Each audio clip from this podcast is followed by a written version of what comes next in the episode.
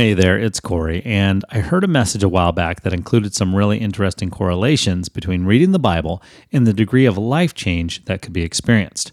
The pastor sharing this message stated the following from a survey that had been taken.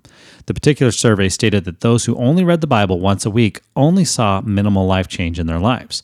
Those who read the Bible twice a week also experienced minimal life change. Those who read the Bible three times a week, they too only expressed minimal life change. See the pattern here? But that's about to change. People who read the Bible four or more times a week, well, they reported a tremendous amount of life change experiences. The survey called it an astronomical spike in the amount of life change reported. Tucked away in what is known as the Beatitudes of Jesus in the book of Matthew is this verse God blesses those who hunger and thirst for justice, for they will be satisfied. Matthew 5 6. Eugene Peterson puts it this way in the message You're blessed when you've worked up a good appetite for God. He's food and drink in the best meal you'll ever eat. So, how's your appetite for the things of God?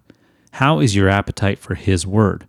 Are you feasting on it, or are you simply snacking on it from time to time?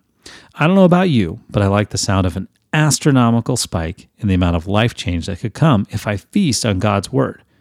My prayer for myself today is this God, Make me hungry and thirsty for you. I hope you'll pray that prayer for yourself as well. Have a blessed day.